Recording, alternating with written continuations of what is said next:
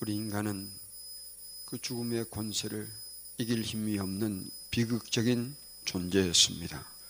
그런 우리들에게 찾아오셔서 암흑 가운데에 빛을 비춰주신 예수님께 찬양을 올려드립니다. 성자 예수님을 이 땅에 보내셔서 우리를 위한 완전한 제물을 삼아 주셔서 우리를 구원해 주신 하나님 아버지께 경배를 올려드립니다. 미천한 힘이 없는 우리들 삶 속에서 살아주시며 우리를 하나님의 온전한 자녀가 되기까지 역사해 주시는 성령님께 감사를 올려드립니다. 삼일째 하나님이시여 부활은 우리가 꿈꿀 수도 없었던 일이었으나 이제 우리의 것이 된 것을 감사드립니다. 이 아침에 나누는 말씀 가운데에 성령님의 감동이 우리의 영혼을 진동시켜 주시고 굳건하게 일어서는 역사를 주시옵소서. 예수님의 이름으로 기도드리옵나이다. 아멘. 오늘 본문 말씀 마태복음 28장 10절 한 절을 같이 읽도록 하겠습니다. 마태복음 28장 10절입니다. 오늘 말씀의 제목은 지성소에서 갈리로라고 붙였습니다. 우리 같이 읽도록 하겠습니다.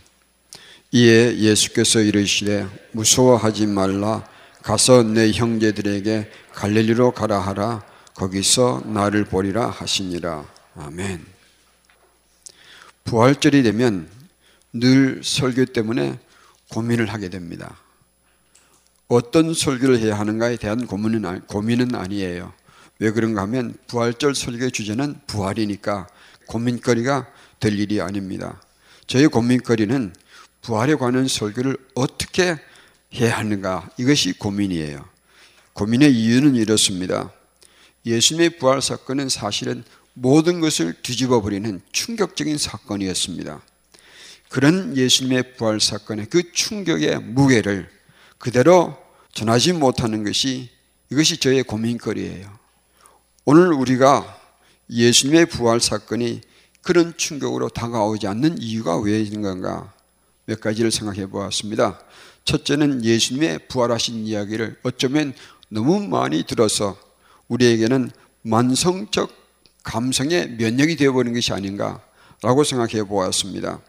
그래서 예수님의 부활 사건을 그냥 예수님의 아침 식사 메뉴 정도로 인식하는 것이 아닌가 생각합니다. 사실은 엄청난 충격적인 사건임에도 불구하고 마치 오늘 우리는 별것 아닌 것 같이 생각하고 말하고 설교하고 있는 것 같아서 이것이 저의 고민거리가 되었습니다. 두 번째 이유는 예수님의 부활 사건 그 당시의 현장감을 재현하지 못하는 것 때문이 아닌가라도 생각해 보았습니다. 어떻게 하면 그 당시의 현장감, 그 충격을 그대로 재생할 수 없을까 하는 것이 부활절이 다가오면 늘 제 마음에 고민이 됩니다. 그러다가 이런 제 나름대로 기발한 생각을 한번 해보았습니다. 어느 날 제가 죽는 겁니다.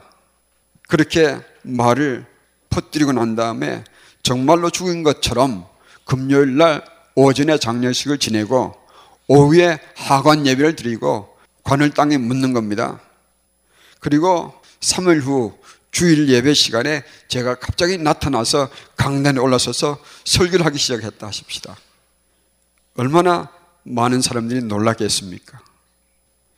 그런데 예수님의 부활 사건은 그 이상의 충격이었습니다. 몇 가지 이유가 있을 텐데 첫째는 예수님의 죽음은 너무나 비참한 죽음이었습니다. 도저히 저런 죽음을 죽은 자가 살아난다는 것은 기대할 수 없는 그런 비참한 죽음이었습니다. 두 번째는 제자들은 그 당시에 사람들은 이 부활에 그렇게 실감 있게 본 적이 없고 들은 적도 없었을 것입니다. 저의 부활절 신두름은 이런 충격을 실제 감 있게 재정해내서 예수님의 부활이 우리에게 얼마나 충격적인 사실인지를 설교하는 것이 이것의 날마다 부활절만 되면 제게 다가오는 고문거리였습니다. 그렇게 못할지라도 그래도 말해야겠습니다. 예수님은 부활하셨어요. 우리 주 예수님은 부활하셨어요. 이 부활의 예수님을 생각해 보는 시간을 잠시 가져보겠습니다. 어제 새벽 말씀을 일부 간추려 보았습니다. 예수님께서 숨을 거두실 때에 휘장이 갈라지고 바위가 터지며 죽었던 성도들이 무덤에서 살아나왔습니다. 휘장이 갈라지고 바위가 터진다 할 때의 갈라지는 단어는 쪼개어 조각내다 분쇄하여 나누다 라는 뜻으로 폭파시켜서 쪼개어버린다는 그런 기분을 느끼게 하는 통쾌한 단어였습니다. 그래서 우리말 성경에 바위가 터지고라는 번역은 저에게는 너무나 통쾌하게 번역된 거예요. 바위가 터져버렸어요. 상징적인 의미는 예수님의 죽음은 첫째, 우리의 죄를 분쇄하여서 지어버리심과 둘째는 우리의 죽음을 박살내어서 분해시켜 버리신 것을 의미합니다. 좀 더 강렬한 표현을 쓸 수 있으면 좋겠는데 제 표현의 능력이 그 정도밖에 안 됐습니다. 예수님은 일편단심 자신의 몸을 완전한 제물로 희생시킴으로써 우리의 죄를 완전히 폭발시켜 버리고 예수님은 일편단심 자신의 죽음으로 우리의 죽음을 단번에 터뜨려서 날려버렸습니다. 그래서 죽음은 더 이상 우리를 실패자로 만들 수가 없었습니다. 죽음은 더 이상 우리를 그 어둠으로 묶을 수가 없는 권세가 되어 버렸습니다. 아멘. 이것이 예수님의 죽음이었습니다. 일편 단심 광야에서 지성소로 향하신 예수님은 이제 십자가에서 자신의 몸을 쪼개고 자신의 피를 다 쏟아서 속죄소의 뿌림으로 인해서 만인을 위한 영원하시고 완전한 속죄의 제사를 한 번에 once for all 한 번에 드리시며 그걸 완성하셨습니다. 그러나 예수님의 사역이 죽은 것으로만 끝난다면 우리는 사실 믿을 것이 아무도 없습니다.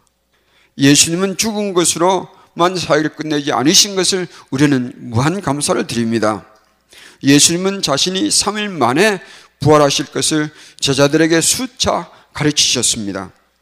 그런데도 제자들은 예수님의 부활을 기대하지 못했습니다. 그러나 사람들이 믿든지 말든지 예수님은 예언대로 죽으셨고 예언대로 부활하셨습니다. 예수님은 예언대로 부활하셨습니다. 이 예수님의 부활은 모든 것을 뒤집어 버리는 그런 사건이었습니다. 예수님의 부활은 많은 의미들을 우리에게 증거해 줍니다. 한번 나열해 보았습니다. 첫째, 예수님은 진실로 하나님으로부터 오신 하나님의 아들이심을 분명한 것을 우리에게 증거해 줍니다. 둘째는 예수님은 예수님의 모든 약속과 말씀은 100% 진리라는 것을 분명하게 믿을 수가 있게 되었습니다. 셋째는 예수님의 죽음은 나의 죄와 나의 죽음을 대신하신 속죄의 죽음입니다. 넷째는 예수님의 부활은 믿는 자의 부활이 있은 것을 확정하여 주신 것입니다. 다섯 번째, 예수님의 약속하신 구원도 실체라는 것의 증거입니다. 여섯 번째, 예수님의 권세는 사탄과 죽음도 다스리는 권세가 된 것을 우리에게 보여주었습니다. 일곱 번째, 예수님의 승천은 천국이 진짜라는 것을 우리에게 보여주었습니다. 여덟 번째, 예수님의 부활은 성경책은 진짜 하나님의 말씀 것의 증거가 되었습니다. 아홉 번째, 예수님은 우리의 구주이심을 우리가 생명 걸고 믿어도 된다는 사실을 증거해 주셨습니다. 열 번째, 예수님은 영원히 살아계신 우리의 영원한 목자이신 것을 우리는 믿을 수가 있게 되었습니다. 이 외에도 수없이 많습니다. 다 나열 하자면 아마 제 설교는 끝이 나지 않을 것 같아요. 제자들이 부활하신 예수님 만나 뵙고 나서 모든 것이 확실해졌습니다. 예수님의 부활은 우리의 믿음의 결정적인 이유가 되며 부활의 예수님은 우리에게 변하지 않는 소망이 되셨습니다. 이제 예수님께서 형제라고 부르시는 것을 생각해 보겠습니다. 오늘 본문은 부활하신 예수님께서 무덤으로 찾아온 자매들에게 제자들을 가서 전해주라 하신 말씀이 나옵니다. 무서워 말라 가서 내 형제들에게 갈릴리로 가라 하리라 거기서 나를 버리라. 이 말씀은 대단히 중요한 의미들을 담고 있습니다. 부활하신 예수님께서 제자들을 어떻게 불렀습니까? 내 형제들이라고 불렀습니다. 저에게는 이것은 대단히 충격적인 호칭이에요. 부활하신 예수님께서 이 인간들을 보시고 형제라고 불러주셨습니다. 부활하신 예수님은 이 제자들을 내 형제라고 불렀어요. 물론 이전에도 예수님은 이 믿는 자들에게 내 가족이다, 내 작은 소자들이다 부르시긴 했지만 내 형제라고 분명하게 부르신 것은 여기서 처음 나오는 겁니다. 그것도 부활하셔서 하나님의 아들이신 것이 틀림없는 것을 보여주신 그 예수님께서 이 제자들을 보고 나의 형제다, 내 형제들라고 불렀습니다. 의미심장한 뜻들이 포함되어 있습니다. 요한복음 15장 13절에서 15절 한번 보겠습니다. 요한복음 15장 13절에서 15절을 찾아보겠습니다. 요한복음 15장 13절에서 15절까지 우리 같이 읽도록 하겠습니다. 13절 제가 읽겠습니다. 같이 읽습니다. 사람이 친구를 위하여 자기 목숨을 버리면 이보다 더 큰 사랑이 없나니 너희는 내가 명하는 대로 행하면 곧 나의 친구라. 이제부터는 너희를 종이라 하지 아니하리니 종은 주인이 하는 것을 알지 못함이라. 너희를 친구라 하였노니 내가 내 아버지께 들은 것을 다 너희에게 알게 하였습니다. 이 말씀과 오늘 내 형제라는 이 호칭과 한번 연결시켜서 풀어보도록 하겠습니다. 예수님께서 잡히시던 날 밤 제자들과 만찬을 마치신 후에 다락방에서 마지막 강화를 하신 내용이 요한복음 14장, 15장, 16장입니다. 그래서 이 부분들을 다락방 강화라고 이름을 붙이기도 합니다. 오늘 읽은 이 부분은 이 강화 중에서 하신 말씀입니다. 13절을 보면 사람이 친구를 위하여 자기의 목숨을 버리면 이보다 더 큰 사랑이 없나니 라면서 제자들을 친구라고 부르셨습니다. 이 제자들은 이제 예수님을 위하여 생명을 버리기까지 예수님을 사랑하는 자들이 되었다는 것을 의미합니다. 이런 친구를 우리도 형제라고 불러서 부정한 것이 없을 거예요. 이제 예수님은 몇 시간 후면 이들이 두려움으로 인해서 예수님을 다 버리고 도망칠 것도 아셨습니다. 그러나 때가 오면 이들이 그 두려움을 이기고 예수님을 친구로 삼고 예수님을 형제로 삼아서 생명을 내놓을 정도로 예수님을 사랑하는 자들로 변할 것도 아셨습니다. 그래서 15절에 예수님은 제자들을 종이라고 부르지 않고 친구로 부른다고 하십니다. 그 이유는 내가 내 아버지께 들은 것들을 너다 너에게 알게 하였습니다. 라고 설명하셨습니다. 예수님이 친구로 여기신 것은 첫째, 제자들이 예수님을 생명 버리기까지 사랑할 자들로 여겨주시는 것이고 두 번째는 예수님께서 알게 하신 이 하나님의 뜻을 위하여 생명을 걸고 사명자의 삶을 살 자로 여겨주신다는 것을 의미하는 것입니다. 제자들이 이 두려움을 이길 날이 언제 올 것입니까? 바로 이 날이에요. 부활의 예수님 만나 뵙는 그 날입니다. 본문에서 요한복음에서 친구라고 부르신 제자들을 형제라고 부르신 것은 예수님과 제자들의 새로운 관계가 시작되는 것을 의미합니다. 이들에 의해서 예수님의 생명의 복음이 이제 온 세상으로 흐르는 그 시작을 시작하게 되는 것이기 때문입니다. 에스겔서 37장에 보면 마른 뼈 같은 인생에게 예수님의 생명을 불어넣는 새 생명으로 일어나는 역사가 시작될 때가 온 것입니다. 창세기 3장에서 잃어버린 하나님의 동산을 되찾는 역사가 이들로부터 시작될 것이기 때문입니다. 그래서 제자들은 제자들은 예수님에게 친구와 같은 귀중한 형제가 되는 것입니다. 오늘 이 호칭은 우리를 향하여 다가오시는 예수님의 일편단심을 보여주는 호칭이기도 합니다. 왜냐하면 광야에서 지성소로 향하신 예수님께서 이제 지성소에서 갈릴리로 갈릴리에서 나의 갈릴리로 다가오시는 그 걸음을 시작하시는 신호탄이기 때문에 그렇습니다. 그 의미를 한번 살펴보겠습니다. 에시겔서 37장에는 그 마른 뼈들이 골짜기 마른 뼈들이 일어나는 환상을 보여주셨는데 이제 에시겔서 47장을 보면 그 의미가 더 분명하게 나오는 것입니다. 에시겔서 47장 한번 펴보시길 바랍니다. 이제 오늘 본문의 제목 되신 때는 지성소에서 갈릴리로라는 의미를 정리해 보도록 하겠습니다. 부활하신 예수님은 제자들에게 갈릴리로 가라 라고 말씀을 전하셨습니다. 이 갈릴리는 어떤 곳입니까? 갈릴리는 3년 전에 예수님께서 고기잡이 하던 이 제자들을 불러서 제자를 삼으신 것입니다. 그때 이들을 부르면서 예수님은 뭐라고 말씀하셨는지 우리는 잘 기억하고 있습니다. 마태복음 4장 19절에 보면 예수님은 말씀하시되 나를 따라오라 내가 너희를 사람을 낚는 어부가 되게 하리라 라고 부르셨습니다. 그리고 이 제자들을 3년 동안 함께 살아주시면서 가르쳐 주셨습니다. 이제 이 부활하신 예수님을 눈으로 목격하고 손으로 만진 제자들은 새로운 사명의 생명을 거는 자들이 되는 것입니다. 이들에게서 시작되는 이 예수님의 생명수는 바로 에스겔서 47장에 나오는 이 예언들을 이루어가는 거예요. 1절에 보면 47장 1절에 보면 성전 문지방에서부터 흘러나오기 시작하는 물이 동편으로 숨어 나와서 3절에는 발목을 적시게 됩니다. 4절에 보면 무릎과 허리를 적시게 되는 물이 되더니 5절에 가서는 사람이 건너지 뭐 건너 사람이 건너지 못할 강물이 됩니다. 8절에서는 그 물이 죽은 바다에 이르니 바닷물이 어떻게 됐습니까? 이 물로 인하여서 바닷물이 살아나는 것입니다. 이제 이 예언이 이루어지는 것입니다. 우리 에스겔서 47장 9절과 10절을 같이 읽겠습니다. 에스겔서 47장 9절과 10절입니다. 우리 9절부터 읽겠습니다.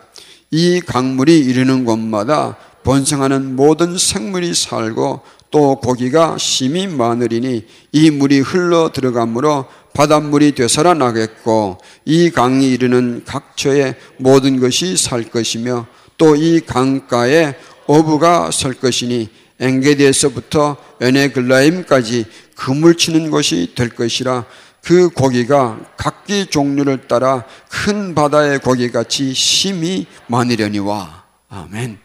이 예언이 이제 이루어지기 시작하는 것입니다. 제자들은 10절에 이 생명 강가의 어부들이 되어서 예수님의 생명수로 온 세상을 적시며 예수님의 사람들을 길러내어서 잃어버린 하나님의 동산으로 들어가서 영원한 생명을 누리게 하는 이 위대한 하나님의 구원 역사를 예루살렘에서부터 시작하게 될 때가 온 것입니다. 부활하신 예수님은 도망쳐서 배반했던 이 제자들을 형제라고 부르시며 지성소에서 갈리로 가자 하십니다. 거기서 새롭게 시작하자는 것이죠. 이것은 다시 시작하는 것이 아닙니다. 본격적으로 시작하자는 것입니다. 이제 준비가 되었으니 본격적으로 이 예언의 구원의 역사를 시작하자는 것입니다. 이제부터 시작되는 예수님의 생명수는 흐르고 흘러서 우리와 예수님 사이의 시간과 공간의 골짜기를 메우며 흐르게 될 것입니다. 예수님의 눈길은 이 긴 세월의 골짜기를 돌고 흘러서 한반도에 이를 날도 보셨습니다. 그때가 오면 전기도 없는 산골에 태어난 한 소년이 그 물을 마시고 새 생명 얻는 날을 보셨습니다. 그래서 예수님께서 제자들을 갈릴리에 불러서 이제 본격적으로 시작하자 라는 거 하신 말씀을 이제 시작하시는 것입니다. 가서 내 형제들에게 갈릴리로 가라 하신 것은 광야에서 지성소로 이제 지성소에서 나의 갈릴리로 달려오시는 일편단심 예수님의 발걸음이 시작되는 것을 말해주는 것입니다. 아멘. 그래서 저는 지성소에서 나의 갈릴리로 오시는 예수님의 숨결 소리를 들으며 매일매일 흥분된 삶을 살게 되었습니다. 그래서 저는 나의 갈릴리에서 손잡아 주시는 아버지의 오른손을 꼭 잡고 살아가고 있습니다. 그래서 저는 날마다 예수님의 심장을 채워주는 성령님의 숨결을 함께 쉬며 삽니다. 그래서 저는 죽기까지 예수님의 사람 길러내는 것이 저의 소망이 되었습니다.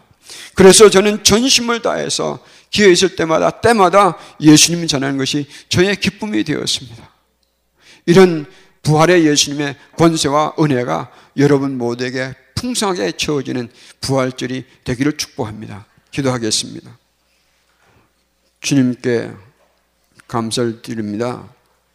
죽음은 더 이상 우리를 묶는 권세가 되지 못합니다. 더 이상 우리에게 두려움의 이유가 되지 못합니다. 부활의 예수님을 찬양합니다.